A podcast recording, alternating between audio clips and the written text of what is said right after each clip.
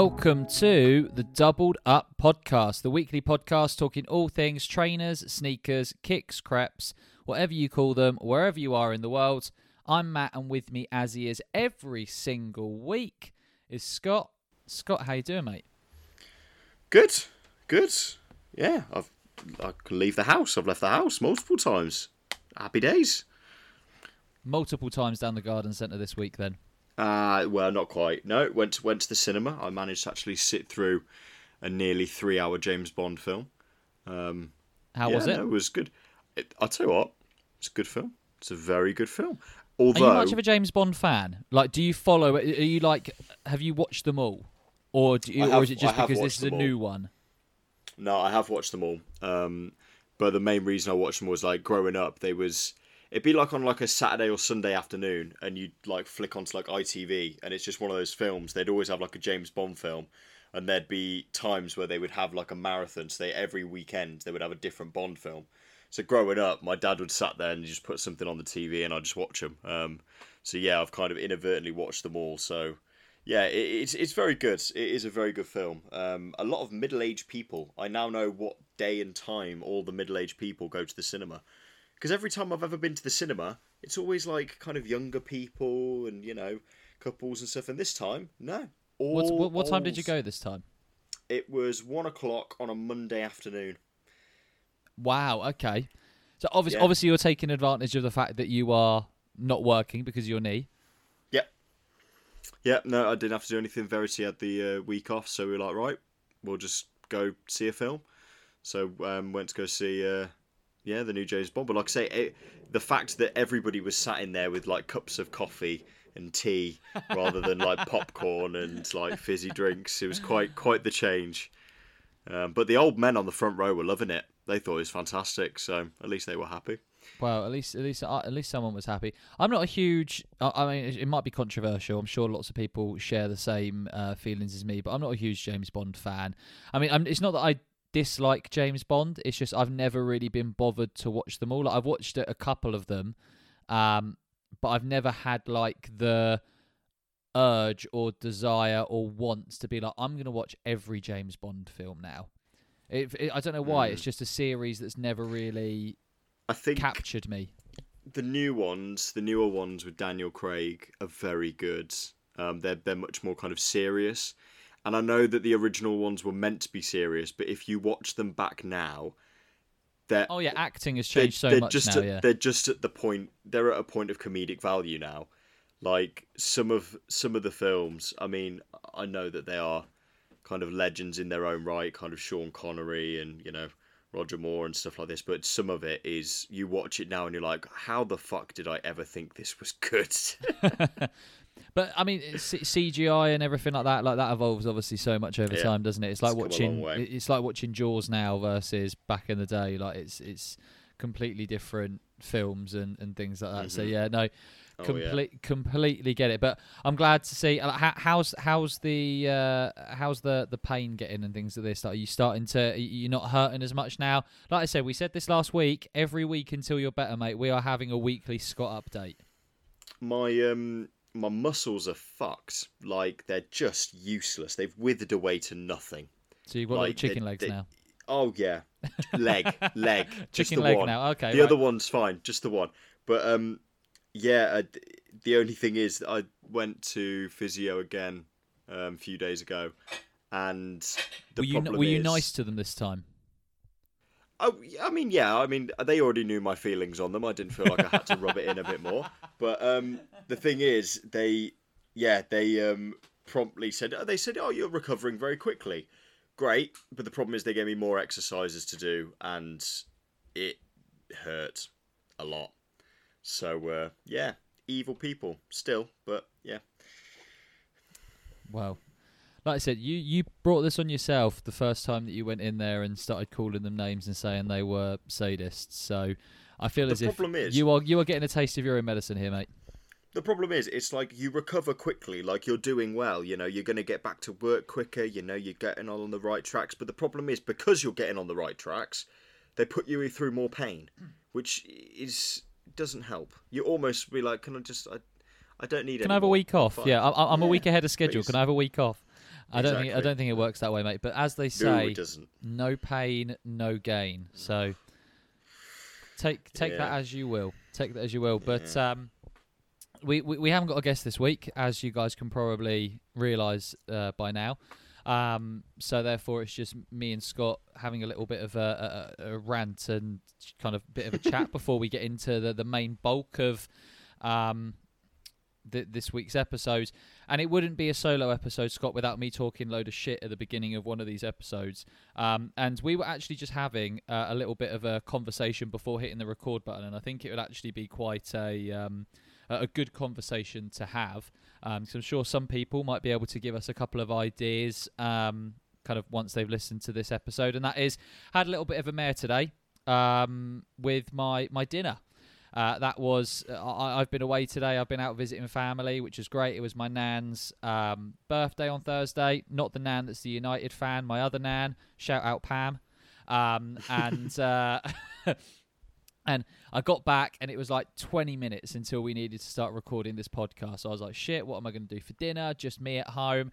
I quickly walked into town, which is about a five minute walk away, thinking I was going to get a Greggs. Greggs is shut down, uh, or Greggs is shut for the for the day. Sorry, massive queue at McDonald's. So I turned to the be- the next best thing, and that was uh, two Waitrose Christmas sandwiches. I had the pigs under blankets, um, and I had the turkey, bacon, and stuffing. So I'm absolutely full with cranberry sauce and uh, sandwich bacon right now. But Scott, we were having a little bit of a chat beforehand. But which supermarket do you think does the best Christmas sandwich? And on a side note, I also want to know what is your go-to quick takeaway option? Because that was that was the biggest problem that I had here today is that my go-to takeaway option was far too busy for my requirements today. So I want to I wanted to hear from you. Like I suppose number one, what's your favorite brand of Christmas sandwich? And number two, what is your go-to uh, quick time takeaway? Christmas sandwich. It's it's got to be Tesco. Um, but I think it's mainly just for nostalgia reasons. Um, you know, at uni, um, we had to move campus um, second year, and the only shop they had on site was a Tesco, and it was you know go in, get lunch, and it was yeah Tesco meal deal. So when those Christmas sandwiches came in, ooh, It's a beautiful time. It's a beautiful time. Of the year. highlight. Yeah, highlight of the week. So yeah, always, always one of them. And yeah, they were just, they always just filled me with joy, and even now they still do. I feel like it's just a nostalgic thing now. Um, but to be fair, like round by us, we've got, we've got Tesco, Sainsbury's, kind of all the standard supermarkets. But if I ever get, if I'm ever going anywhere to get a sandwich, I always just go Tesco for a meal deal. Never seem to go anywhere else. So. No, Tesco would be would be the one for that, I think. something I don't know if they've stopped doing it. It was a very nostalgic or a very kind of um, nostalgic. Nostalgic's not the right word, but it was a little bit of a um, exciting moment, a little bit of a trend earlier on in the year. Um, but me being in London, you can't walk three steps without there being a Pret.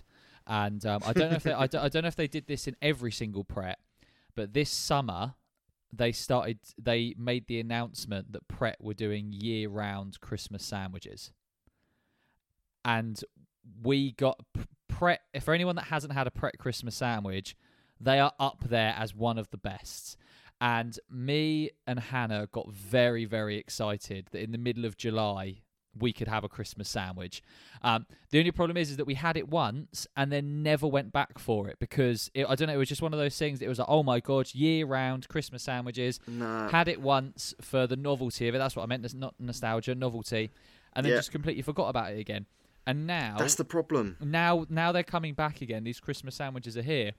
I've all of a sudden just remembered. Oh shit! I could have had this all along. Like, there's me getting excited about the Pret Christmas sandwich, and actually, I could have been having this for months. But I, I would say that for me, the the best Christmas sandwich either has to be a Sainsbury's or a Pret. I can't quite pick between the two, but they're my two go-to options.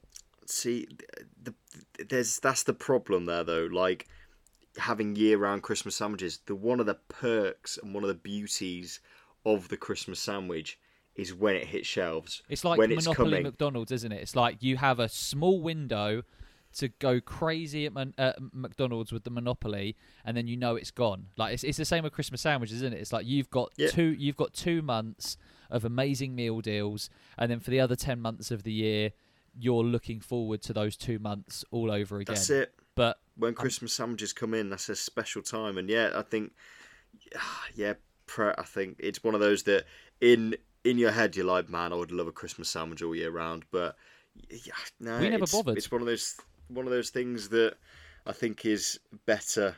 Um, is a better idea than it actually is in in real Yeah. life. So I, I don't know if they Yeah. stopped it to be honest, because like I said, we had one in like June or July, and then we never went back for one. Um, so I don't know whether that carries on, but that was a, that was a good. Like I said, in the middle, of, it was very unexpected. So at the time, it was great, but not enough for us to go back for seconds. But yeah, the Pret Christmas sandwich is good. What about the second question then, Scott? What about um, your like go to fast food? I would say because takeaway and fast food in my eyes is a little bit different. Takeaway is like I'm ordering on Deliveroo; it will be here in Mm. half an hour fast food is like I'm ordering, I'm walking into a McDonald's, I'm ordering, and I'm walking out with a bag in my hand. Like, what would you say is your kind of go-to fast food? McDonald's. McDonald's is it? I, I'm always yeah, so I- underwhelmed with McDonald's. Like, I don't, I, again, I'm, I'm throwing controversial comments out here, not liking James Bond and thinking McDonald's is overrated, but I, I, I think it is. I think it's, it's, it's not that great. I it's not that great, but I know what I'm getting. Like there are some times when there's moods where I'm like, yeah, I fancy KFC. Like I just sometimes you just get a hunkering for some fried chicken, and you're like, I just want a KFC. but then there are times when yeah, I'd like we went we were coming back. um Can't even remember where we come back from, but we hit a service station, and there was a Leon, which I've never had. And Leon chicken nuggets, gluten-free chicken nuggets from Leon, game changing. They they Yeah. are very very good. Yeah, no, see, there was a Leon and then there was McDonald's. And I looked at the menu of Leon and I was like, I don't really fancy a burger. I don't really fancy the. And I couldn't really see the menu because it was just like flashing up and the queue was long. And I was like, you know, I'm just going to go McDonald's. So I went McDonald's, didn't really fancy a burger, just got chicken nuggets. I remembered how shit the chicken nuggets are. You can come at me, anybody that loves Mackey's chicken nuggets, but Quorn chicken nuggets are better, so suck on that. Oh, hang on a But, minute. That's um, a little bit. I mean, I'm saying controversial things here. Like you've stepped the line there, mate. To be, Trust me, trust me. I will say, McDonald's chicken, chicken. nuggets are Mm, I think you're lying here, mate. Um, McDonald's. Uh, this again, we're throwing loads of controversial food statements out here. I don't know if you agree with me, but McDonald's chicken selects are better than boneless KFC chicken. Um, I can't really say I ever have boneless KFC chicken. Like I either get on the bone or I get a burger. So All right, Yeah. fair play. All right. so I can't But- I, um, I can't have a dog in this fight, unfortunately. You can't have a dongle this far. I mean, we've we've started over the last couple of weeks to uh, add little questions on Spotify. So any listeners that are here from Spotify, um, this is going to be this week's question. Um, if we can add multiple questions, I think we can add a poll and a question. So we're going to do a poll regarding uh, favorite brand of Christmas sandwiches, and we are going to do a question for your go-to fast food takeaway. So. Uh, we want to hear from you guys uh, what you think. Sorry for anyone listening on Apple, which actually, uh, statistically speaking, is the majority of our audience. But um, you're going to have to go on Spotify for this week to uh, answer the questions. But as we said, Scott, this is a, um, a week where there's no guests. So, of course, we always have a few extra segments that we don't normally do that we always like to, to go through whenever it's just you and uh, little old me. And we always like to start these episodes off with talking about any latest pickups. Um, so, bless you. bless you again. We're going to have to keep that in now because I've said bless you, or you're going to have to edit out me Yeah. saying bless you. But, um, Scott, over to you. Latest pickups since our last solo episode. It was only two two weeks ago, actually. It's, well, this is quite a recent. Like, we've had quite a short gap between solo episodes. But, um, any latest pickups since the last time, mate? Um, yes, there's one that's definitely new. I'm trying to think if there was anything. I don't know whether I had the Patta Monarchs. You just, I don't you know- just, oh, I no, don't know whether the, they the had Monarchs, arrived. The I don't Monarchs think were they just did. on their way. I They're had on the way, Monarchs. so- I had the Monarchs last time. Yours were just on their way. So yeah, Patta Monarchs, um, and the um, one that I'm going to talk about, which is the um, Patta Air Max One Aqua Noise. Hey. So would you look at that? Um, I mean, to be honest, we've gone over the Monarchs before. They are the same shoe, except for the fact they are a very nice blue color instead of orange. Um, the quality on them is still second to none, much like the Monarch pair. Um, they they've just they just smashed them. Like they've just smashed They this really have. pack so far. Um, I'm not I'm not really a person that is like has ever aspired to like collect a pack or anything like that. Um, because a lot of the time I'm just like, well, it's the same shoe, just a different color. Like it doesn't do anything for me. But these are just like both colorways are so good that it it was hard to pass up. Plus, I mean, I paid resale for the Monarchs, annoyingly. Um, however, these I got for retail after after Oh, quite quite the um, quite the uh, eventful morning, um, I which I I- I feel as if I have to tell I had nothing story. to do with. Yeah, Yeah. I had nothing to do with. I feel as if I have to tell the story. So again, we've said this multiple times on previous episodes of the podcast. Me, Scott, and, pre- and previous guest Ryan um, have a little group chat that basically consists of us ripping the shit out of each other on Instagram twenty four seven. Um, however, we do like to help each other out every now and then with pickups and things like this. And out of the three of us, Ryan has been the one person that has been like, no, I don't want any of these Patta Air Maxes. I don't do Air Max 1s. I do not want them. He has been so anti. I know he's been so anti Patta Air Max. And of course, out of the three of us, who ends up getting exclusive access? Ryan. So, Ryan got exclusive access. Message in the chat. Cannot believe it. Got exclusive access. Scott, you have been the one out of the three of us that has really wanted the Aqua Noise. So straight away we said, Scott, we'll get you. Uh, Ryan said, I'll get you a size 11. Now, as a bit of an insight into our group chat, uh, uh, everyone listening, um, since Scott has uh, had his boo boo on his knee, um, he is very quick at replying. Every single morning, he is very, very quick. However, this one morning, he wasn't very quick at replying, and we could not get hold of Scott for loving or money. And in the fear of us losing out on exclusive access, Ryan was unable to pay for the pair at the time. I sometimes superheroes don't wear capes. I swooped in, sent Ryan my credit card details, and I paid for Scott's Aqua Noise Patta Air Max 1. So it was the ultimate group effort. Ryan got exclusive access. I paid for them on the credit cards. They were shoes for Scott. I mean, you can't write that, but honestly, me and Ryan were ready to have a panic attack that morning, like crying frantically to get you this shoe. And then you just kind of waltzed in like half an hour later and was like, oh, thanks, lads, for getting me the Air Max. Yeah, you're welcome, pal. I, I, had, I genuinely had no. I don't even know what I was doing because I don't really do anything um, at the moment. But yeah, I don't know what was going on. But yeah, I just saw the thing. Saw. I actually saw first Ryan put up on his story that he'd got exclusive access, and I was like, "Hold the phone! You hate these shoes! Like what? No, hold up!" And then when I saw what was going on, I was like, "Ah, right, okay, thank you, um, thank you, thank you." Um, but yeah, so yeah, quite the It was um, a drama. It was an absolute quite drama. quite the morning, but yeah, they got here. Um, they got here eventually, um, and yeah, they're, they're just a brilliant shoe. They really are. Like the color is lovely. Um, the quality on of them is fantastic. Um, there were some people that have been saying the shape of them is very different compared to the Monarchs. I had both pairs out earlier, and mine are identical. Like there's literally no difference on them other than the color. Um, so yeah, I can't um, can't fault. Yeah, I think, Um, um, uh, like I said, a lot of people have been Can't. mentioning the shape. Uh, The pictures I've seen in regards to the shape, um, they have been very different. Um, but I don't know how much you'd really notice it too much on foot. Um, like it's it's not so different that it's going to all of a sudden make me not want that shoe. Um, I know it is a little bit more kind of boxed at the toe, but again, it's it, I don't think it's really that bad. Uh, uh, some people are saying that it's almost the worst thing in the world, but um, I think that people are kind of blowing it out of proportion a little bit in regards to how big the the difference is in the shape. There is a clear difference, but I don't think it. I don't think it.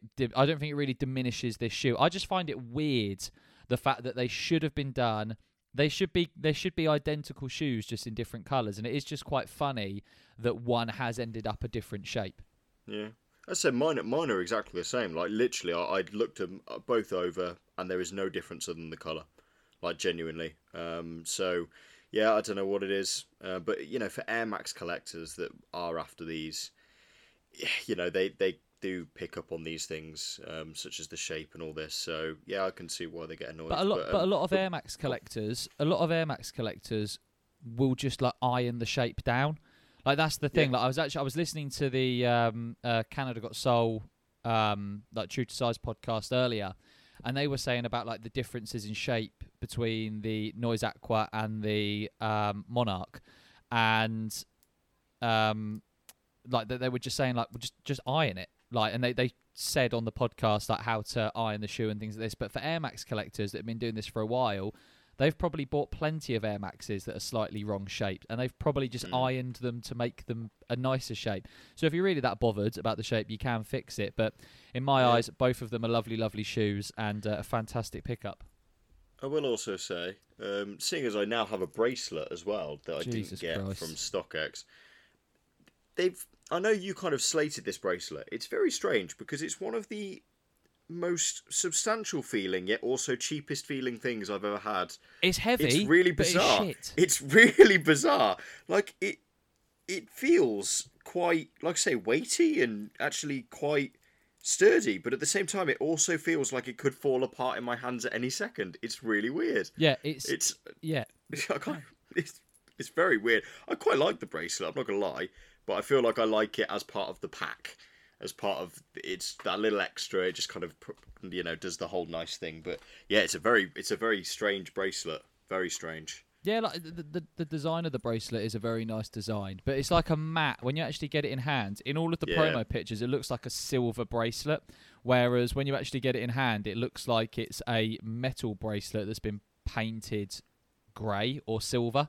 Um, it doesn't Yeah. actually. It's not like a shiny silver. It's like a matte silver, um, and I think because of that, it just looks cheap. But you are right. Like when you actually feel it, it's quite a heavy um, Yeah. bracelet. But yeah, I'm, I'm.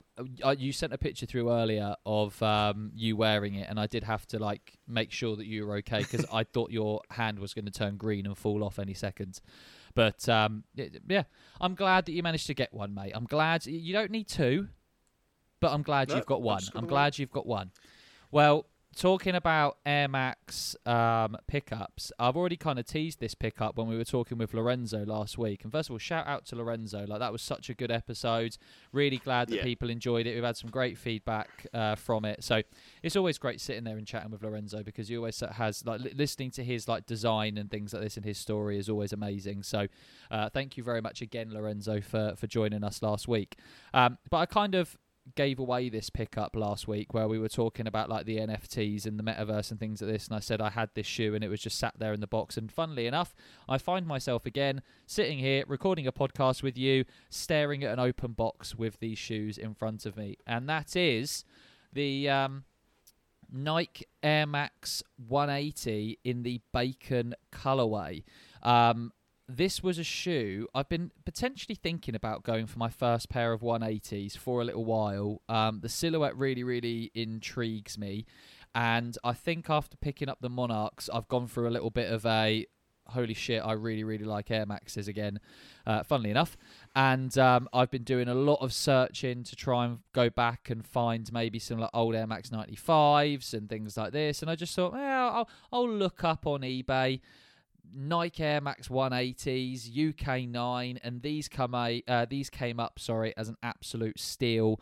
They are worn. Um, the guy that sold them to me did say VNDS. Um, uh, there's a couple of little marks on there, but nothing that I'm gonna like lose my mind over. Um, nothing that you're really gonna notice when wearing them. Um, but th- I tell you what, Scott, I know we've been saying a lot in what we've said in previous podcasts and in previous conversations, like the whole they don't make them like they used to. Hundred percent. Like having this pair in hand, um, we've been talking all year about Nike quality control issues and materials and things like this. This is a 2018 shoe, so not even that old, and the materials, the suede is incredible. The nubuck is soft and amazing. Um, there is no sort of quality control issues, like no glue stains or anything like that.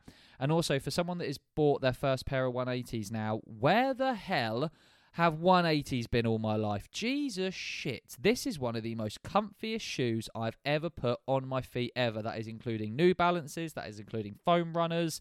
Like the, the new, the Air Max 180 is hands down one of the comfiest shoes ever in existence. And now I want all of them. Any Air Max 180s, if anyone has any size 9 Air Max 180s for sale, please hit me up because I want them all.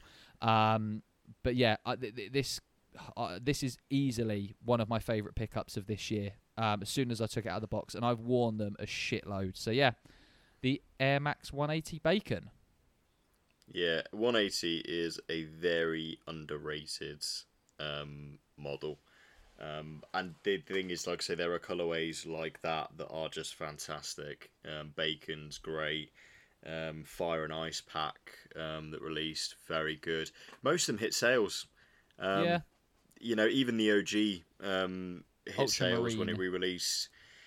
I mean, I'm not. To be fair, I'm not. Weirdly, I'm not the biggest fan of that OG colorway, but yeah, um, they've done some really nice ones. Um, I've never been the biggest fan of the 180, but the colorways have been so good um, that they've they've definitely tempted me in the past. But um, yeah, it's nice to nice to see them getting some love, and like I say, if they're comfortable, that's only a positive. Like I said, uh, from a, from a Nike shoe, um, I've never really found Air Maxes that comfortable. Um, and like I said, I've, I've worn a lot of ones, 90s, um, 95s in my day. They've never been uncomfortable, but they've just never been like I've never reached for them if I've need to been walking all day. Like if I'm going to central London, I'm not reaching for a pair of Air Max. I'm reaching for a pair of um, New Balance or even a pair of ZX.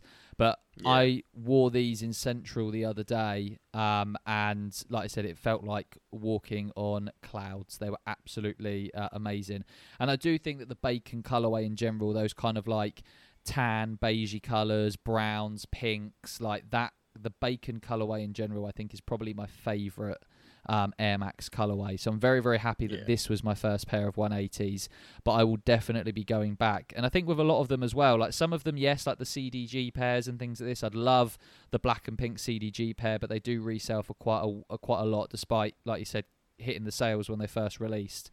But um, yeah, like I definitely want to go back and buy a lot more 180, uh, uh, kind of a few more pairs of 180s because they're definitely this is definitely a silhouette that I feel as if I can uh, rock with quite a lot. So yeah, let me know size 9 180s. But that's my only pickup that I'm going to talk about. Obviously, we've spoken about Pattas and things like this, but yeah, this is the only different one. Um, but yeah, there's there's latest pickups. Um, what we'll move on to now then, Scott, seeing as we, we've ticked that box, we've we've covered our latest pickups. Um, of course, we've got questions. This is one of my favourite parts um, of doing these episodes, just you and me. Like, it's quite nice to talk about our shoes and things like this, but we talk about that all the time. Like, every single time you and I have a pickup, we're always chatting about it and things like this. But I really like these questions that are submitted by listeners. So, we've got a few questions to, to answer this time around. First of all, for anyone that um, uh, has submitted a question, thank you very much. There are a few that we uh, won't be able to answer, but again, we include them in the bank. So, at one stage, we will get around to uh, answering those, don't you worry. But the first question that we're going to answer today is actually from previous guest of the podcast, Raj. Shout out Raj and Ncapped. Um, so this is at Raj SM1, and Raj has said, "What is the first sneaker drop that you guys queued or camped for?" Um, this is quite an interesting question for me, um, but Scott, I'm going to throw it over to you first of all. Is there, or what is the first shoe that you ever kind of had a big queue for or, or camped out for? See, yeah, I I've never really been that big into the whole camping thing, mainly because uh, ever since I've been into shoes and had the money to buy shoes, you know, I work, therefore I just haven't been able to have the time to camp and yep, do same all with these me. things. Um, you know, uh, being into terrace shoes, there's been a lot of amazing campouts for things. I think about the release of the City Series Liverpool. That looks incredible. Um, Carnaby Street when they released um, the pair um, last year looked fantastic. But yeah, for me, camping out wasn't. I remember very vividly seeing the queue outside size Birmingham for the Sean Wotherspoon 97 1 and being like, what are they doing? Like, what is this? And that was the first time I saw people like camping for like a non Adidas shoe. And then Yeah. I was like, oh, okay, this is interesting. Um, but the only one that I've queued for, and I queued for a long time, I probably shouldn't have queued for as long as I did, um, was Offspring Super Saturday 1. The Travis Scott Jordan 1 highs. Um, I arrived in London at about 8 o'clock in the morning. Thought I'll queue up, get there nice and early. Um, I was very far back in that queue when I arrived. Um, and I was there. I think I queued for a grand total of nearly five hours um, for that pair of shoes. The queue was big. It, they had the initial Sacai release as well. Um, it was all a bit strange. It was great. I mean, they were giving out free pizza, free drinks in the queue. Lots of people were filming. I remember bumping into Ty, who I had no clue who he was at the time, who was doing some filming of people's feet. Um, funnily enough, in hindsight, I was um, just behind um, Ash Bash um, in the queue with um, Inventive Minds as well. All, all they were literally right in front of me. Had no clue who they were at the time because I was very new to all this. Um, and yeah, I, I queued for so long, and the queue was ridiculous. I remember people just being like, "This is mad." Um, but there was a power outage in Selfridges, which is why. So the power was out for a couple of hours, so they were trying to get the power back in order to kind of get it all sorted. Um, but it was it was a good day, regardless. Like it kind of ruined my plans for the day because I literally queued up and then was like, right, I'm going home now. Um, so I literally got to London, queued up, and then drove back home, and that was it. Rather than doing other bits, but yeah, it was good. It was a good day, and it was you know for an amazing pair of shoes, and it's one of those that that I've got that memory with it now. It's um, you know, where at the time I was thinking, oh the fuck am I? Why am I still stood here? This is ridiculous. Um, but no, it was it was worth it in the end. Spoke to a few people, um, made some few friends at the time. So yeah, no, it was it was good. So yeah, that that was probably my first proper one. Um, and then ever since then, really, it's been very hit and miss with queues, hasn't it? Because Everything's really. on, everything's online now. Like we very and obviously Yeah. with COVID, that's had a big impact on it. Like very rarely is there an opportunity for you to actually queue. And like I said, if you do, a lot of these releases might be on like a Friday. So therefore, if you're working Monday to Friday, you've either got to book a day off to go and do a pickup, or um, you've got to just have that day off spontaneously. So it, it's a bit funny. I'm quite similar with you, mate. I've never really experienced um, uh, kind of the, the, the queues or, or camping out. Um, when I first got into shoes, I used to live in Basingstoke. I've told this story many, many times. Like when I was living in Basingstoke, a lot of what I used to wear was kind of um, uh, Air Maxes and things like this. And I couldn't afford when I first got into shoes, like when I was in school, I couldn't afford real shoes. Um, so I would very much all of my shoes were either on sale racks or on uh, from the market. So I mean, not being funny, when you're buying fake Air Max 95s from the market, there ain't a queue there. You're just rocking up to the, the the stall that has the nicest fake colorway that will give you the cheapest deal. Um, so there's not really any queue in there. And by the time I got to the point where I actually had money and I was working and things like this, and I was able to buy shoes, Basingstoke isn't known uh, as a place that has many places to, to buy shoes from. We had at one stage a Schuh, and at one stage we had an office and a JD, and that was it. So there was a lot of buying GRs and things like this. Like I remember going in and buying Air Maxes and Vans and different Adidases and things like this.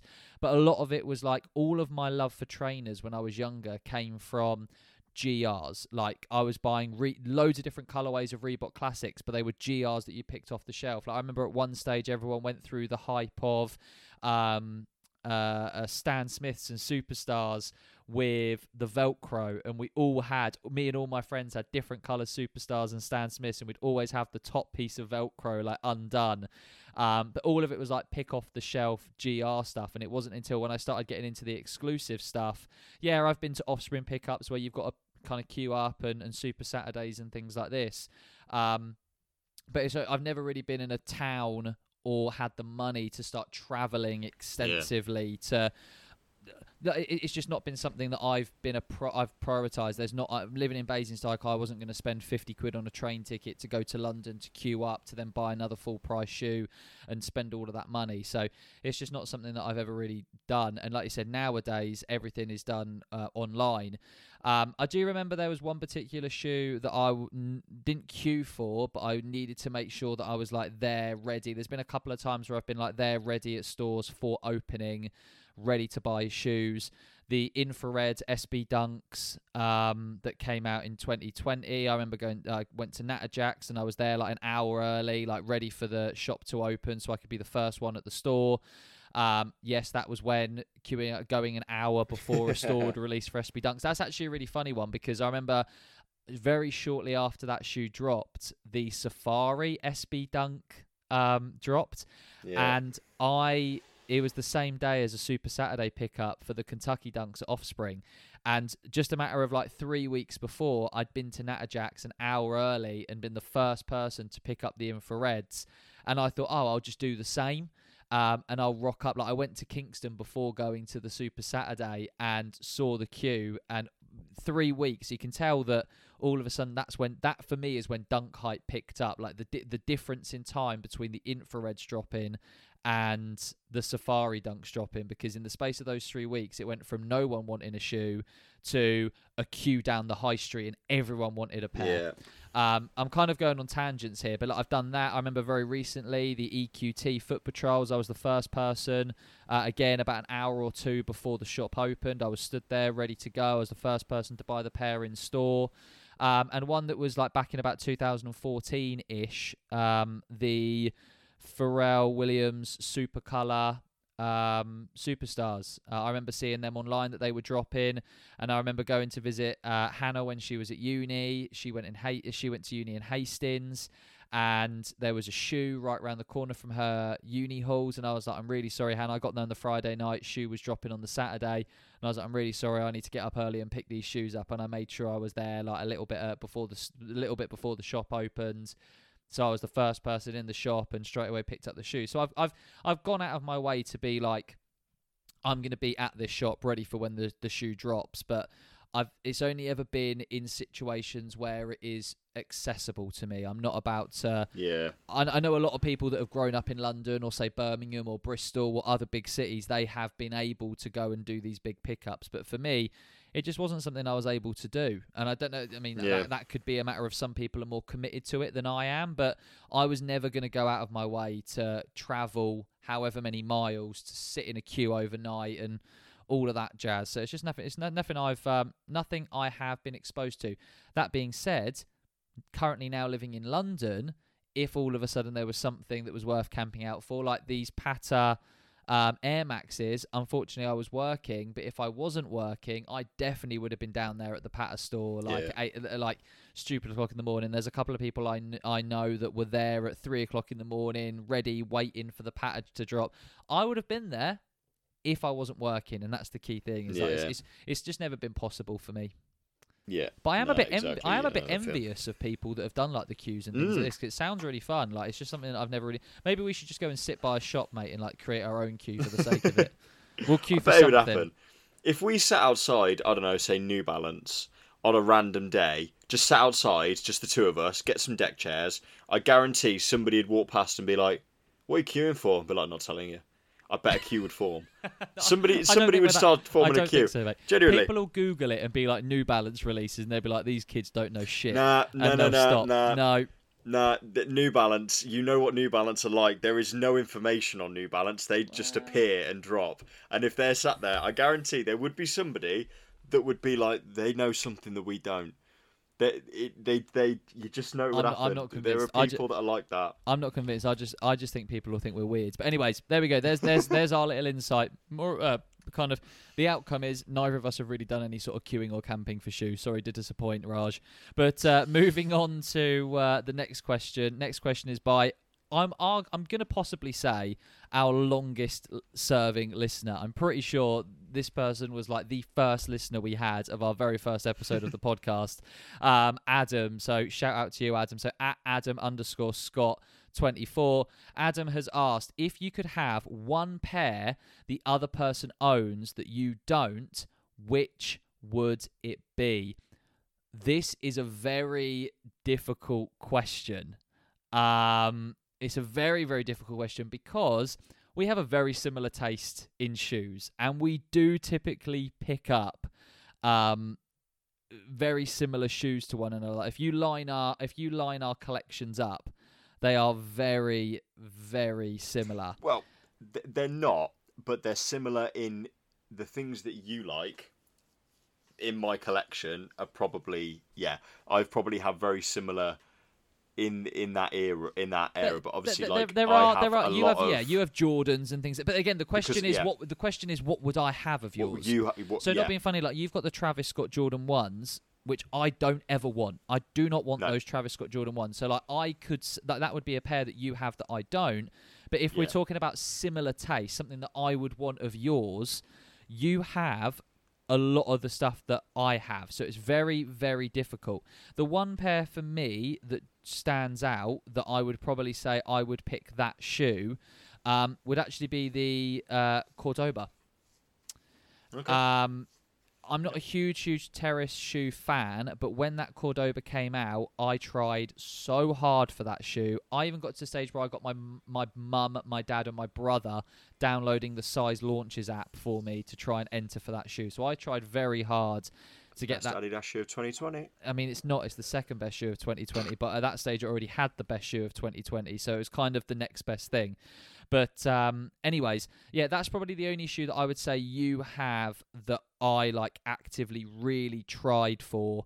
Um, that I was genuinely gutted when I didn't get. So for anyone that hasn't seen the shoe before, it's basically like a, a terrace shoe. It's that kind of like flat-soled Adidas shoe. Beautiful colours. It's kind of got different shades of purple on the upper. Beautiful suede. It's like it's one of the size City Series exclusives. Um, so only tw- uh, only 2,020 pairs made. Like super super limited shoe, and it's just beautiful. Like by far, It's, it's that that is shoe. the best shoe of that pack by far. Um, so that would probably be the shoe that I would pick. Close runner-up second would be the recent pickup that you've had, the EQT um, extra butter. Um, but I think the Cordoba, I, that hurt a little bit more when I when I didn't get that. Whereas the extra butter I could have got and just chose not to because of the price. So uh, yeah, that's probably my. I'm interested to hear from you. Really, I'm Like, surprised, surprised, you didn't say um, you're not after the OG super colours. Not feeling Nah. in the collection. I, No. nah. I mean, th- I feel as if they're they're a little bit easier to get. Like I could probably go on eBay now and buy a pair. Um, In your- whereas in, your size, you probably could. yeah, be fair. whereas the uh, the Cordoba are a shoe that I mean they resell at like three hundred plus pounds, and they're people that have that shoe aren't letting go of it. So that would just be if I could just pick that out of your collection in my size. That would probably be a better pick than the super colors, which I, I could probably buy them anytime. Yeah. Yeah, no, I, I had a, I had to have a think. I went over your Instagram, was looking Oh, looking you down. do? Okay. Um, but you've you've the thing is you're in terms of things like say it could because uh, as you said like I've got Jordans, Nike, Adidas. I've got a selection of things um, that people you could pick from. Whereas with you, like I say in terms of my taste, it narrows it down to my taste of Adidas and New Balance. But the one that came to mind instantly when I thought of this question was EQT Foot Patrols. That was the first thing that pickup. came to mind. That was the first thing that came to mind because I, I really love that, love the look of that shoe. It's beautiful. I wore it today, actually. Um, But um, another one that I kind of forgot you had actually. New Balance ALD 1300s. Oh, beautiful shoe.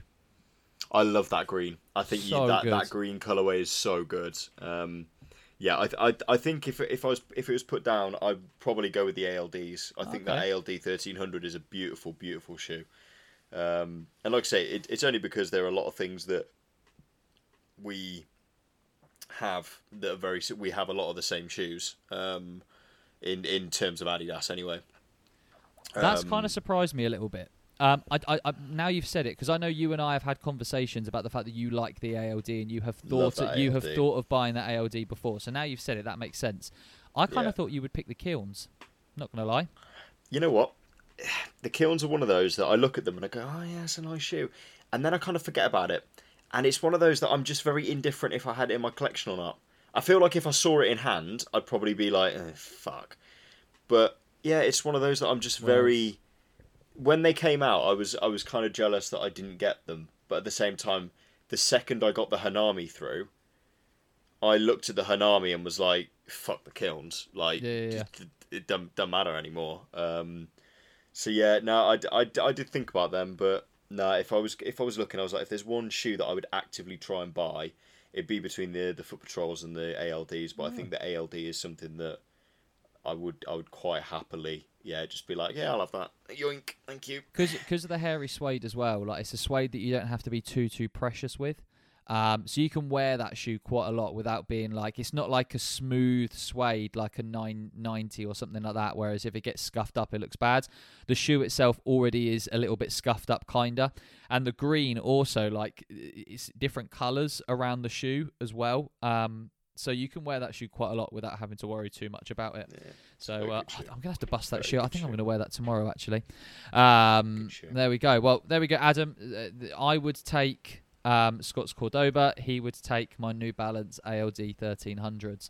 Um, right. This next uh, this next question. Um, I don't think the person that submitted this question knows that we're going to answer this question because they very much submitted it as a joke. Um, uh, and that is uh, a question from Mark, uh, again, previous guest of the podcast, at 19.85. Um, me and Mark have uh, a, a little bit of, of banter going back and forth every now and then um, where he takes the mick out of me for being an Adidas fangirl. Um, and I take the mick out of him for being a brainwashed Jordan brand zombie. Um, so he submitted the question of um, which brand has had the worst year in 2021 and why is it Adidas? Um, Scott, I sent this question through to you and said we should definitely answer this question. You were like, right, roll the sleeves up, let me at it. Um, how? What is your answer to this question? Um, well, when I, I was doing my notes for this, literally the top line of my notes is just he's he's oh he's so you're wrong. You're just wrong in every in every sense, and it. I mean, I think is this is something that me and Matt, I feel like we.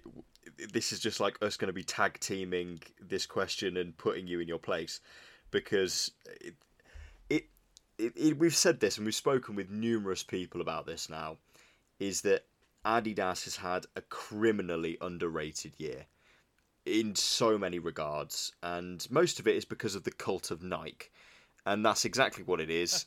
um, because it is, it is, it becomes very much you are either Nike or you're Adidas. It's one of the two, and it's it's exactly the same the opposite way round because there was um, the Grail Circle have been putting some really interesting com- um, conversations Yeah. up about this, and they've been they've been putting quite a nice focus on Adidas recently. But even in there, we were saying, you know, the people that like Adidas are still underappreciating a lot of what Adidas does because they love ZX, they love terrace shoes. Whereas actually, if you look at what they've done as a year as a whole, they've had some solid terrace releases. Eh, Not quite as strong as last year because they had the City Series and stuff, but still some really nice stuff. You know, whether you like it or not, the CP company, um, Spezial collaboration, fantastic. Spezial releases, really good. ZX has been phenomenal. Um, the releases that they've put out. EQT Yes, is only just starting, but it's exactly. amazing. The I think the A to ZX they kind of watered down a little bit, but the actual releases. I was going through back through your Instagram as I do for the previous question and looking. I was like, man, national parks, amazing. Lego, amazing. And even They though did. they did, They did release last year though. Some of those shoes. Yeah, yeah, no, no, they did. But even though they've kind of they did release spin-offs this year that, like you said, kind of devalued the originals. Actually, those originals are still really good. Um, Sean Wotherspoons, Qualitats, ZX, been amazing.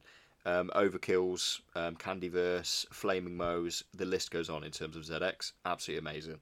EQT, there's only been four or five EQT releases so far. And well, yeah. I mean, I mean, if we, they have we we've got we've got th- three or four collabs so far. You've had Livestock, Solebox, Extra Butter, Extra Butter, Foot Patrol, Foot Patrol, and now recently Hanon. So technically, there's five collabs that have released. Overkill. Overkill, six collabs that have released so far, plus the original four. So we've got ten shoes out of the sixteen all in all. But yeah, I, I know what you mean. They have been amazing. Like, I oh, mean, the quality's just insane. said- The quality's crazy. You, I mean, you just said one of the pairs that you would take out of my collection is the Extra Butter EQTs. The one that I said would I take out of your collection is the Foot Patrol. Like they are that they are amazing shoes. Um, but there's been so many good things. Like they've you've had the return of the 4D, which was great. They've done that quite well with the releases. There's the forum. They've done the forum was good when it first released. It slowed down a little bit. And it's certainly started picking up again now. Like some of the collaborations on the forum, the Home Alone look fantastic the um what was the one that released recently the black pair um Midwest. midwest yeah midwest kids um look amazing the kerwins the kerwin lows Hey, fantastic shoe just that saying. Kerwin Low Um, is a great shoe. Anyone that disagrees with me, they're wrong. That is a Sorry, great, great shoe. Um, Price tag not some- so good. It's 100, 160 Yeah. pound for a low. You might as well call it 200 pound and call it an off-white Jordan 2. Yeah, hello. Um, but yeah, you've got you know, there's been Bad Bunny has brought some hype to their releases. You know, those shoes are reselling for ridiculous amounts. People like Sean Wotherspoon have done fantastic stuff with new models, new silhouettes, really good. The roster that they've got now in terms of designers and stuff is. I mean, Jerry Lorenzo going to Adidas. I mean, Yeah, he hasn't done anything with them yet though. you know, he hasn't yet, but we like it's we'll see. We'll see. Kanye, 2022, 2023. That's when I think. I think when we originally, because they did actually put a story out and we did report on it early. Yeah, report on it. That makes it sound very official.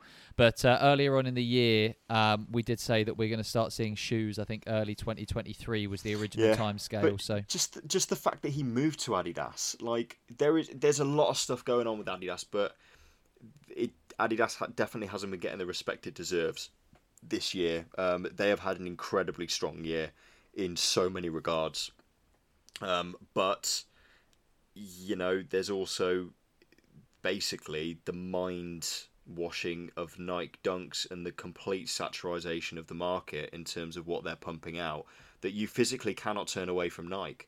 It doesn't matter what you're looking at. At every corner, there is another Nike release that people turn to and look at, and people like the swoosh, like the Americanization and the pop, you know, the popularity of Nike is increasing more and more, especially in this country. Um, and it does. It puts Adidas more and more on the back burner and on the back foot, and they've had a phenomenal year. Um, they are definitely by far not the worst brands this year. I was gonna say, such I mean, long way. you have gone on a little bit of a rant, which is which was expected because, like I said, w- when I sent this through, it was quite funny. You were like, "Right, game on, Mark," and um, uh, Mark, we love you. Just to say that this is in no which way, shape, or form anything against your uh, uh, your brainwashedness from Jordan Brands. I am actually going to com- I act- am actually going to defend Mark in what he said about why is Adidas the worst this year, and I'm going to say that Adidas are still, despite having a very, very solid year, are way, way, way, way, way, way, way off. Way off even second place in my eyes. Um, purely because of the fact that they just don't have the marketing power or capability or smarts that Nike do. I mean, despite the fact that I'm not the hugest Nike fan, I do like select Nikes, but I'm but no by all means not a, a Nike guy. I would r- much rather pick an Adidas shoe over a Nike shoe any day. Um, but Adidas have this stupid, stupid, stupid mentality of more is more. And more is not more Adidas, less is more. Adidas are awful, other than Yeezy, Adidas are awful at hype releases. They devalue things by bringing out cheaper models, and they do just flood themselves out of the market. Now, that is assuming that that is not what Adidas want. You can't assume that every single brand wants to have that perfect balance of hype and accessibility. New Balance, uh, sorry, um, Adidas might just want to have everyone be able to get their shoes. And if that is the case, they have mission accomplished because every single time that I pick up a sale pair of shoes nowadays, it is a Adidas pair of sale shoes. Like there are certain shoes that I've deliberately not picked up, like the OG 93 EQTs, because in my eyes, why am I going to spend a £100 on that shoe now when I can wait six Yeah. months and pick it up for 60 If that was Nike, I wouldn't be able to have that mentality because if that was an OG Air Max 1, when you look at Adidas versus Nike, if you're kind of, I know it's comparing apples to pears, but if you think about OG ZX and OG EQTs, they are the equivalent of OG Air Maxes for Nike. And you look at the infrareds, a couple of stores they sat at, but they're all sold out now. You look at um, things like the OG Neon 95s, all gone. Persian Violet BWs, a lot of them are gone. Like they are shoes that will not hit the sale, whereas with Adidas they do. And I think a lot of that, yes, it's a combination of people just preferring Nike because of the marketing, but that's kind of my point is that Adidas will never be the brand of the year because they are not the marketing machine that Nike are. Um, anyways, this question isn't, and I'm sure you're kind of there ready to, to come back at me with a rebuttal there, Scott. But the question here isn't whether we think Adidas is the worst. Mark is actually asking which is the what do we think is the worst brand of the year. Um, do you have an answer to who you actually think is the worst brand of the year so far? Um, I mean, You've done all this preparation to prove Mark wrong as to why Adidas isn't the worst brand of the year, but you haven't actually thought of what you think is the worst brand of the year. the thing is, well, I have. The thing is, my my mind goes, and it did immediately go to Reebok. To be honest, I was going to say Reebok or Puma Because- in my eyes, um, just because the I thing think is, yeah, Puma, I think have done some really solid stuff, but So again, Reebok, they don't they don't push. Like if you go on their website, there are so many good shoes and new models as well. Like not even just old retro like Puma. If you like Puma suedes and stuff like that, there there are some really good new models coming out and some really good nice collaborations. But they don't they don't put themselves out there enough. They don't promote themselves enough, and the stuff they do promote is very strange. yeah, Reebok is is so hit and miss. It, it's unbelievably hit and miss. Um, I go on the website and I the only thing I'm ever drawn to is m- maybe the classic nylons and Club C's. Like there's nothing else. Everything else I go on there and I'm like, what is this?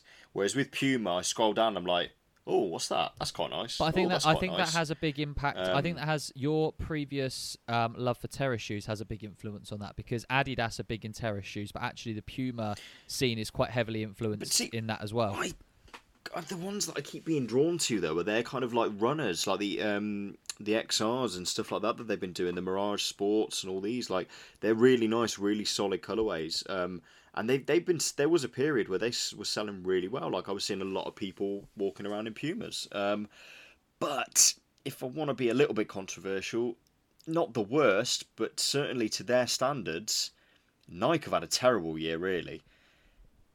They And haven't. I'm not saying they're the worst. I'm not saying that they're the worst by gonna any means. They're still ahead of Adidas. what. I'm saying is, 100%, 110% they are ahead of in Adidas. terms of yeah, but that's because nothing ever will. It's like I mean, I'm not going to get into this Apple Android debate, but it's it's very You're similar in too, in, yeah. in it, but it's very similar in a lot of regards because it doesn't matter what Nike do, and they have done some pretty awful things this year. If you look in the news, they have not had much good press. Yet it doesn't matter. Everybody still buys everything that they put out, regardless of how much they put out, what they put out. It still sells. But in terms of what their high standards that they've set in previous years, in terms of releases, in terms of press and everything, it has not been a good year for Nike at all. Like it has not been good. Oh no, I 100% agree with you. 100% the fact with that we're we're talking about the Patta Air Max and saying, man, these are really good quality compared to everything else that's come out this year, and then you talk about what was essentially a GR ba- um, 180 from two years ago, and it's probably a similar quality. Like they've th- things have fallen off a little bit for Nike, and this year has not been good for them. So in terms of the standards set, you know, my expectations for Reebok are never particularly high, and they they've kind of met that. Whereas with Adidas, they've slightly exceeded, but Nike are just they've.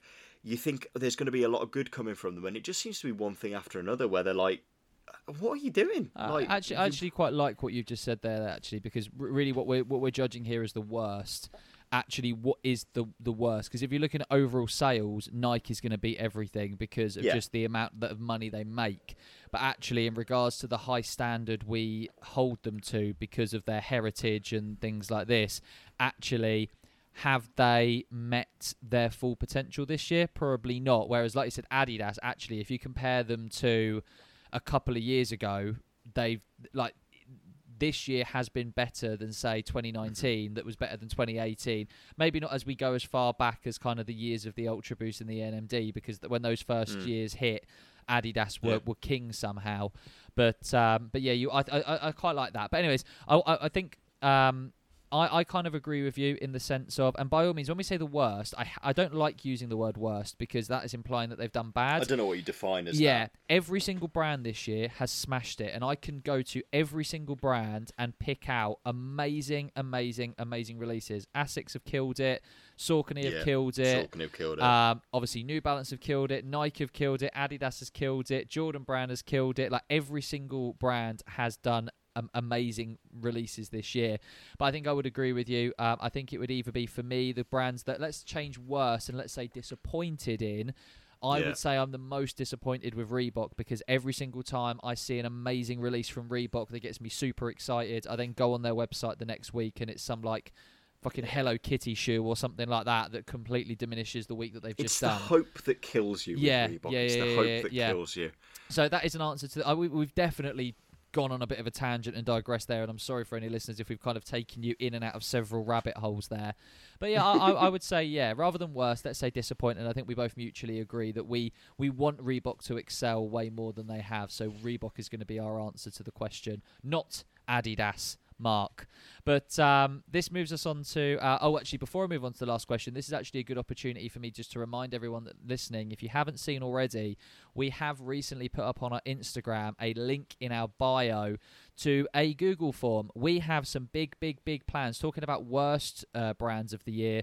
When it comes to best brands and releases of the year, we have some amazing amazing ideas. I'm not normally I don't like to big myself up this much, but I'm so excited for the ideas that we've come up with for our end of year is gonna episode. It's going to be a really really good episode, something you guys You haven't ain't gonna seen. want to miss it. You ain't going to want to miss it. Something you haven't seen before. It's a very, very cool idea, and we need your help in order to uh, actually carry out this idea. So we put a, a Google form on our Instagram in uh, the link in our bio. It's basically just asking you for your top five favorite releases of 2021. So go on there, give us your top five releases. Uh, at the bottom, we have an extra question: Which brand do you think has done the best this year? Um, and we're going to use that information. We're going to collect that information and use it for our final episode of the year to do a little bit of end of year roundup. So I'm so excited for this episode. And Mark's question gives us a good opportunity to kind of plug that in there. So yeah, go and uh, fill out the form and let us know when you've done it. Share it with friends. We need as many people to fill this out as we can. We're, we're going to keep that up and running until about mid December, so you've got about a month um, to fill it out. So you don't need to rush, but we will remind we will be reminding you over the next few weeks to, to do it. it. I mean, it does say in the form, but uh, just to reiterate, this is what your favourite shoes have been. This isn't what you think people are going to put in as the top five oh yeah, shoes we, of the yeah. year. We're not asking you to This is predict the complex personal Yeah. opinion as to what and it, it might be things that you've picked up that you've been very surprised by it might just be things that you've seen you know you might not own but you've just looked at and gone man that is just it just looks phenomenal but th- this is your personal opinion please don't be swayed by kind of what other people think is going to be um, up there because we want we want to see some variety. We want to see what people's personal tastes are. We don't want to kind of get these cookie cutter end of year lists that we kind of Yeah, keep but but that being said, if your top five favorite shoes are the top five Yeah, good hypest shoe's shoe. yeah, I was going to say if, if for you that your top five shoe is a top five hypest releases of the year, then put that 100%. We don't want people to not put hype shoes because we're saying we want variety. What we're saying is for a lot of people, they will say, I think this is the sneaker of the year because I think Complex or another brand or something others are going to say it's the sneaker of the year. This is why we've comp- we have worded it as this is not a sneaker of the year thing that we are collecting. This is your favorite shoes, and it will all make Mhm. sense when we actually make our announcement.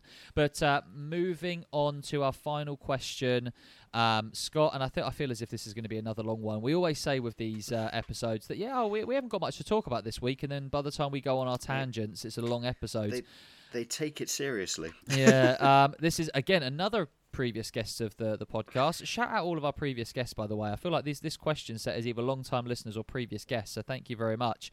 Um, this is Matt O at Matt O M T L.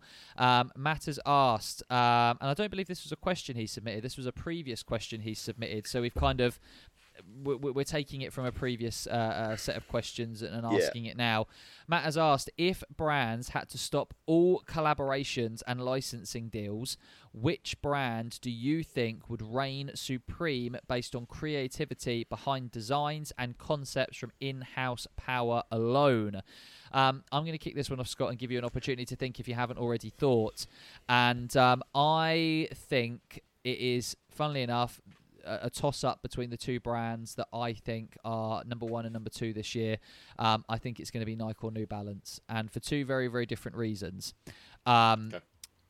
I think that the reason why these two brands would potentially reign supreme is because for Nike, I'm ignoring creativity to a certain degree, but if I'm thinking about which brand would reign supreme, I would say Nike purely because of the fact that they have the most heritage and nostalgia um, in comparison to other brands. Like they could release OG colorway after OG colorway of Air Maxes and things like this every single year, and people will go crazy for it. And actually, some of the shoes that they've come up with a lot with a lot of their like move to zero and things like this, like the Terrascape that we spoke about recently, um, some of those GR releases, I actually do think are very very good. So I think that because of the extensive back catalogue that Nike have, they would be able to do zero collaborations and still we've already said in plenty of episodes mate nostalgia sells. They could pump out nostalgic uh, colorway after nostalgic colorway and smash it. On the other hand i think new balance could do a similar thing because if you actually think about it from all of the brands new balance is the one brand whose grs are probably the best. Like if you think about it what do people want more than like I'm going to use the example of the version 3 New Balance 990 V3. Okay, that is a special release, not a collaboration, but a special limited release. And a lot of New Balance fans are saying, I don't want the special release, I want the original, I want the GR. Um, and if you think about it, people go to New Balance to buy GR Grey 990s, GR Grey 992s, GR like uh, 991s and things like this. So I do think it would be a toss up. Nike would probably have the edge because of nostalgia, but I do think New Balance um, would definitely uh, take it in regards to just consistent GRs. But I know the question is saying about creativity. If creativity is involved, if we're just purely thinking about creative genius, I don't think any of the big brands would win. I actually think something like Asics or Saucony would win, to be perfectly honest, because I think th- think p- brands like Asics, Saucony, um, even things like Kangaroo, stuff like that. They are the brands. Diadora, they're the brands that actually have the most creativity um, in their storytelling. Um, I know i have I've named every other brand apart from Adidas, but that's kind of like I said. I think my, the the answer I'm sat with is um, I think Nike and New Balance would very much be up there fighting for the top spot. But Scott, what do you think? See, when I read the question, like say, if if we're stopping collabs, which one is going to reign supreme based on creativity? Now, immediately in my head, I was like, so are we counting retros? Because if we're talking about leaning on your retro and back catalogue, it you know Nike is still going to be there. However, if we're not thinking about retros and we're thinking about which which brand would is best at creating something new, something unique, something that is already standing the test of time. Nike have I can't remember the last time they produced a, a good and good new shoe that picked up hype and actually remained relevant. I, I, I just can't. And we've said this before.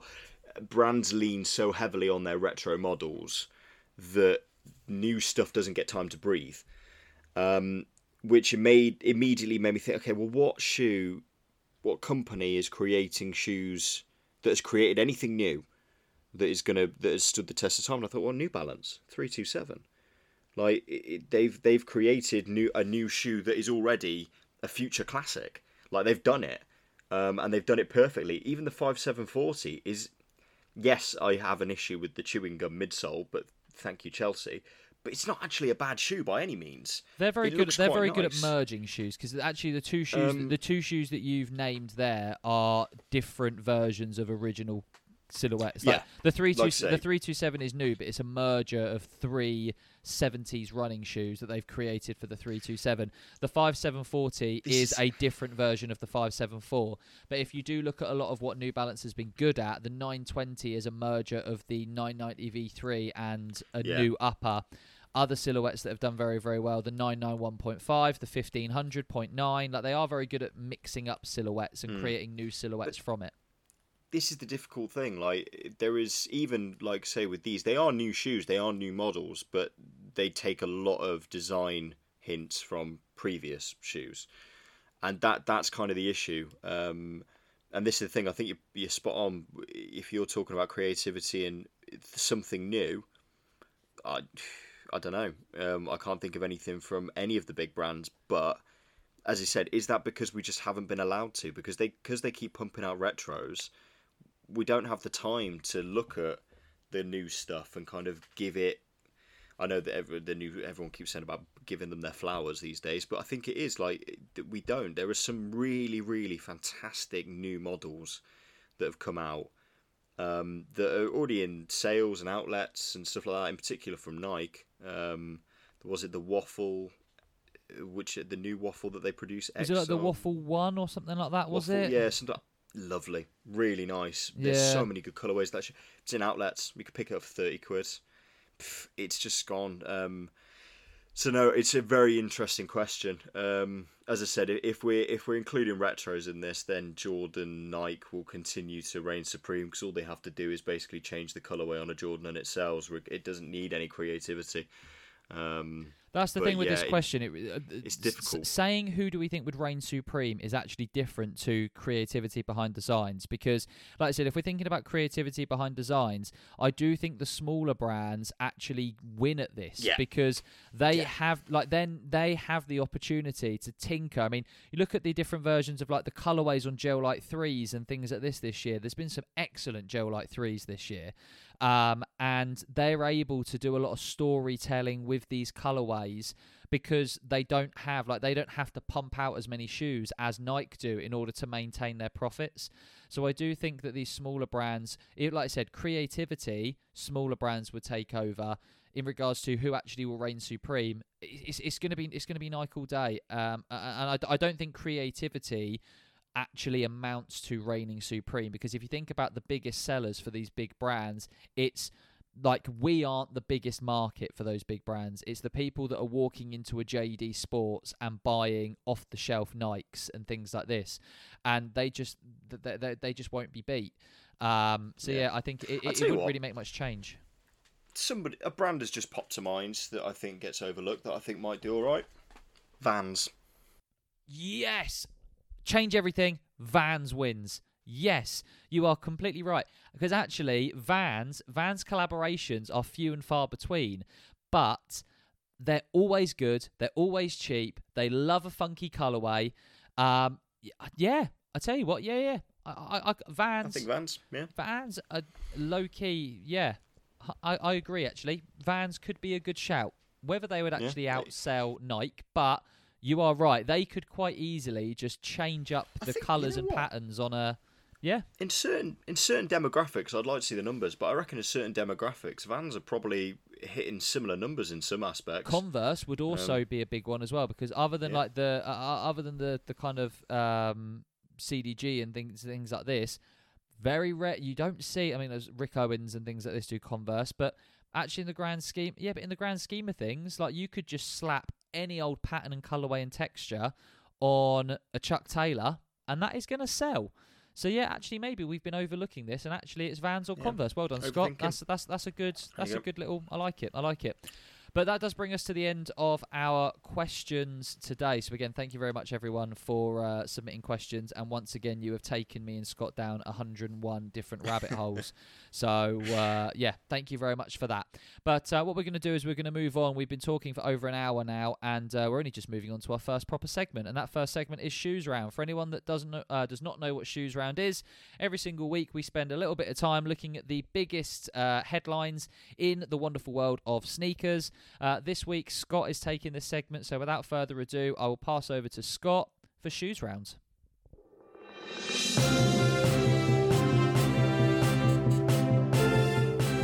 Thank you very much. Um, it could be a whistle stop tour of the uh, Shoes Round studio today because the only piece of news is that there has been some teases of another Air Jordan 2, this time from J Balvin.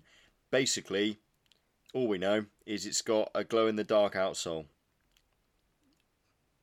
Thoughts on all this and the Jordan 2s coming out?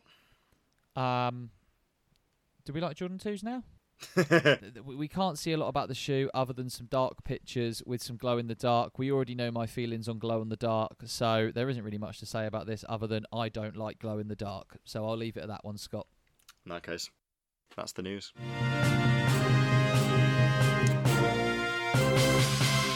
And on that note, yeah, I will pass um, back over, as I said, whistle stop tour, um, back over to Matt for Double Up, Double Down. So, anybody that doesn't know, Double Up, Double Down, look at the upcoming releases for the next week, pick something that we like, double up, something we dislike, a double down, and something we think might go a little bit under the radar, a sleeper pick. So, on that, over to Matt for Double Up, Double Down.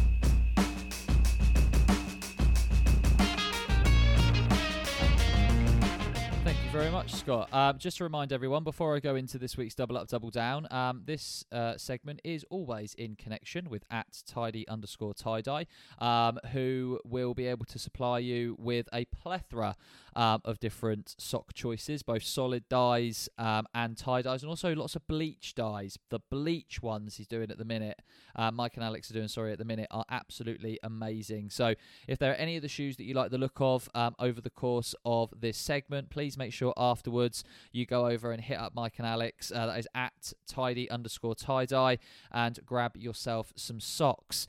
Um, but Scott, we always like to start with a positive um, on this uh, or in this segment. Um, and talking about smaller brands and being able to produce amazing uh, colorways and very creative colorways, the double up pick for this week is the Saucony Shadow 6000 in the licorice colorway. Um, this particular shoe is releasing on the 15th of November with a recommended retail price of about 129 130 pounds. Um, the shoe itself is um, the kind of classic Shadow 6000 um, runner uh, with basically an upper that is inspired by um, the Bassett Licorice All Sorts. Um, the shoe itself has a multicolored upper with um, pink suede paneling around the toe box um, and around the heel of the shoe. You've got some white leather hits that run through uh, around again the heel of the shoe and kind of across the middle uh, panel of the shoe. There's some white leather overlays. The sock liner and the liner around the tongue of this shoe is kind of that like nice minty um, kind of green, almost like a kind of Tiffany color. There's some nice kind of yellow um, suede uh, around the eye stays. Um, the midsole of the shoe, all white, but the outsole of the shoe is kind of like almost a zebra uh, striped um, white and black outsole, which very much signifies the kind of classic white and black colours of the licorice all sorts. Um, first question, Scott. Do you like licorice all sorts? Fucking hate licorice. Oh my god. Really? Love licorice all sorts. And that is the reason why I absolutely love this shoe. Um, this is a shoe that a lot of people, uh, this probably is actually more fitting for a sleeper pick. Um, but it's my week and I get to pick what I want. So, meh, meh, meh, meh, meh. Um, but. Uh, no, I just think this shoe is actually getting a lot of love uh, from people um, online. There's a lot of people that are saying yeah, how is. much they love this shoe and, and things like this. And I think overall, it's a classic runner. The Shadow 6000 is an absolutely amazing silhouette. The colours are absolutely incredible. In the UK, especially, who doesn't know about um, kind of uh, uh, Bassett Licorice All Sorts? Uh, they're an absolute timeless sweet or confectionery over here in the UK, at least. I don't know about other countries, but you see that little kind of like licorice all sorts uh, uh, kind of character on the front of the box, and you know that you are in for a treat. So yeah, I absolutely love this shoe. Um, not entirely sure whether it's going to be one of those shoes that sits or not. Um, it could potentially be a sleeper. It might be something that we look back at a uh, later date and think, mm, actually, this might be more of a sleeper. But based on other similar kind of Saucony releases, I can see this one going very quickly. In fact, actually, I'm currently on the US. Um, Saucony website, which these have already released in the US, and they are all sold out apart from a 3.5 or a 4. So, if the same thing is going to happen here in the UK, these will not hang around for long. But Scott, I know we, I know you've just said there that you don't like licorice all sorts, but what are your opinions on these shoes? Um, unfortunately, I, I feel like that that kind of fuels my thoughts on these shoes. Um, no, I and uh, genuinely, I think this shoe looks phenomenal in terms of quality. It screams licorice all sorts. it really does. Like, it, it the inspiration really is so apparent. It the thing is though, it's apparent to anybody that knows licorice all sorts. Like there will be a lot of people that might look at that shoe and go, "It's a brightly coloured shoe," but to me, I even if I didn't know what this was meant to be, I would have probably nicknamed it the licorice all sort because of what it is. But as a child, I made myself incredibly ill on licorice all sorts and have very very bad memories of licorice as a whole. I hate it now. I cannot stand it. And unfortunately, this is almost gives me like flashbacks. It's like PTSD. I see this shoe and I'm there like, no, take it away, take it away, please. So um, for me, I think it looks amazing. It's getting a lot of love, and I think I can, I can see why. But for me, I can't, I can't look at this shoe much. I really can't. I didn't. I didn't realise that y- you were uh, so anti licorice all sorts. But yeah. no, I re- like I said I really like this shoe. And actually, again, going back to what we were saying with Matt's question previously about kind of design, this is not a collaboration with licorice all sorts. It's just clearly inspired. Um, I mean, that is the, the shoe itself isn't called the licorice all sorts. It's called licorice, and even uh, in America, it's called the Sweet Street. Um, so they're not. It's not officially a licorice all sorts branded shoe, but it's just showing the inspiration and the design and things like this. And like I said, it's a very, very cleverly put together shoe. So overall, I'm a massive, massive fan. Um, so yeah, that is why it had to be the double up pick for the week. Um, but moving on um, to the double down pick for the week. Um, this week is uh, the Xbox times Adidas Forum Tech Boost in the green colorway. This particular shoe is releasing apparently on the 19th of November for a recommended retail price of about 120 pounds. Um, I'm judging that based on the black colorway of this shoe retailed at 120 pounds. I haven't been able to see anything for this shoe online saying that it's going to be the same price, but uh, like I said, the black version was 120, so I'm assuming this is as well. Um, first of all. Um, despite the fact that as a child, uh, when the Xbox 360 came out, I was definitely Team Xbox 360 rather than PS3. But other than that, I have been Team PlayStation my entire life. So the fact that it is an Xbox shoe um, automatically has put it on the back foot for me. Um, and this is a prime example of what I was saying before uh, in regards to Adidas and what they do wrong, where they think more is more. Um, just because you have the technology of Boost doesn't mean everything deserves to have Boost. Um, sometimes a forum, a classic silhouette, can just remain a classic silhouette. You don't have to fuck around with it. You don't have to make a future tech forum with green boost over it. Um, so yeah, I, I definitely just think this is a bad looking shoe. They've taken something great and turned it bad. But for anyone that doesn't know what this shoe looks like, if you imagine Xbox Green on a weird futuristic forum, that is basically what it is, and that is all the description you're getting from me because it is a bad looking shoe. Um, but Scott, what are your thoughts here? Don't mind these. Oh, for God's sake! I I tell you what, I'm I'm I'm the same as you in terms of consoles though.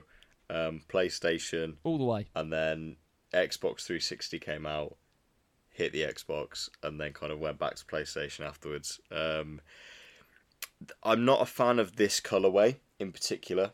Um, it's very garish, but I can see people making it work. Um, I can definitely see some people rocking these and making it look good, but I I don't mind the the forum tech boost. In terms of adding boost to things, this is one of the better things they've done because it's not like the EQT boost where they put boost literally exposed boost on the midsole and it just looked like a completely different shoe. The only thing It they've the only thing they've ever done good to like other than boost shoes or NMDs that are designed as boost shoes, the only good thing they've done with adding boost to anything is when they surprisingly put Boost in new ZX shoes, and they didn't even advertise it or tell anyone about it. And all of a sudden, it was like, wait, This- ZX is a comfy? Oh, amazing! But it doesn't change the look this, of it. This, this didn't need to be called Boost. Like it's not. Yes, it's got you know the the outsole and the midsole is not obviously Boost. It's encased, so it didn't need to have that name on it at all. Um, it's a futuristic version of it, and I think this is one of those instances where I think they've actually made not a bad shoe, but the problem is we keep looking back at the original forum and going, well, yeah, but we want that. Yeah, but we can't keep having that because then we'll complain that there's been too much of that and we'll get bored of it. They've actually made a, not a bad shoe, but again, it's not it's not getting promoted that well, and it's not getting the breathing room it needs.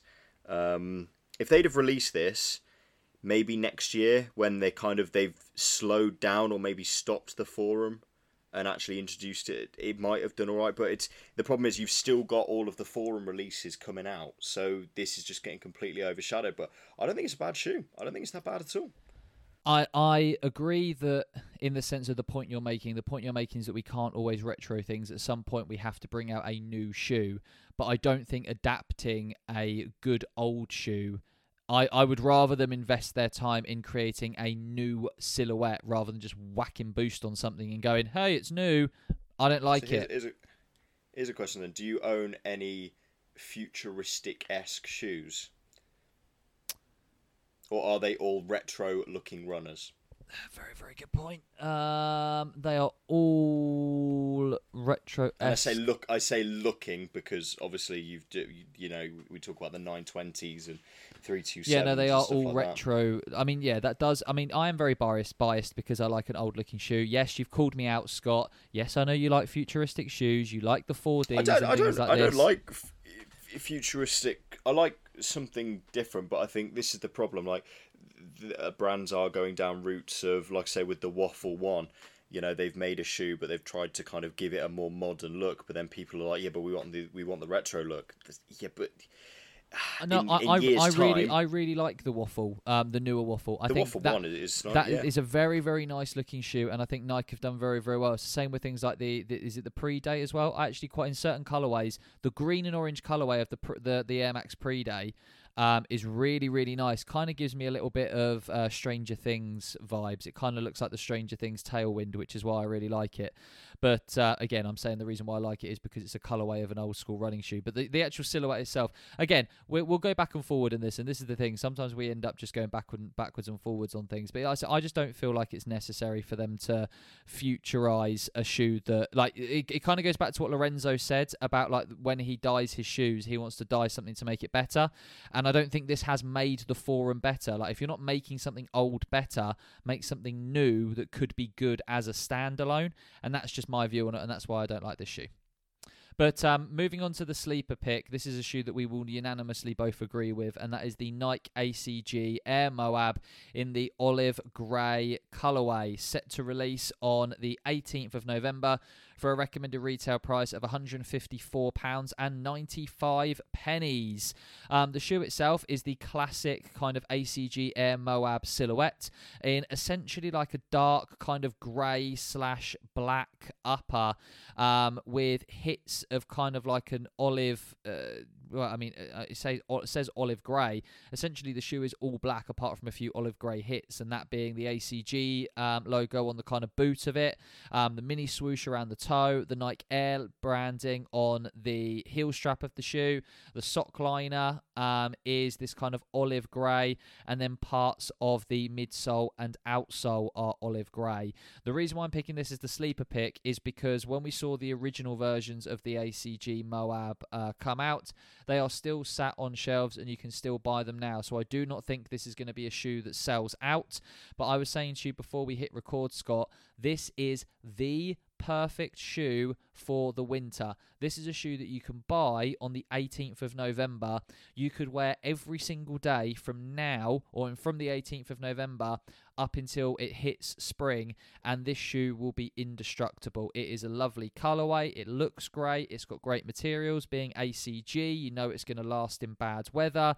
Um, and I just think this is a shoe that you could easily rock all day, every day without caring. It's got a speckled midsole as well. So if you get a little bit of dirt on there, you're not really going to notice it because it's already got the speckled midsole. Um, so I just think this is the perfect. We talk about shoes not being uh, appropriate for British winter weather. This is a British winter weather shoe. So I absolutely love this shoe. Um, Scott, what do you think? I, I second everything you've just said. Um, it's an ACG Moab. It's a good looking shoe. It's in a very nice dark colorway, not triple black. It's got some nice little hits on there. It's incredibly practical for this time of year, and it's a great looking shoe. So, what more can you want? Hundred percent, hundred percent. Literally everything that we normally complain about a shoe, it being kind of not appropriate for, for British weather. Like I said, it goes completely against it. That being said, there are a couple of other colourways that are coming out uh, that might not be as appropriate. Um, there is the limestone colourway, which is kind of as you would imagine, uh, a, a, shoe that is the colour of limestone um, with some bright orange hits. Again, nice shoe, but not one that I would personally pick because, again, this is not going to be a shoe that you can wear in any weather. Um, uh, it's definitely more of a if you live in central London or live in a big city where you're not going to be crunching around in mud and things like this. It's that type of shoe. But yeah, this kind of olive grey colourway is absolutely perfect. So I'm a big, big fan. But I mean, overall, um, maybe not our best week, Scott. One out of three um, that we agree on. We both agree on the sleeper pick. You weirdly like the double down and you dislike the double up. So, uh, I mean, one out of three is better than none out of three. We'll take the positives there. But we have no guests, so there is no rotation game. So, Scott, that leaves me with one last thing to do, and that is just quickly close out the podcast. So, thank you for listening to the Doubled Up podcast. Remember, if you like this episode, leave us a five star rating and review and share the podcast with your friends and family. Make sure you follow at Doubled Up Podcast on Instagram and use hashtag Doubled Up Pod to be featured on the Instagram page. You can also find me, Matt, at SW Sneakers underscore on Instagram. Scott, tell the listeners where they can find you, mate. You can find me at underscore sneaker teacher. And thank you very much for listening in another week. Uh, goodbye. See ya.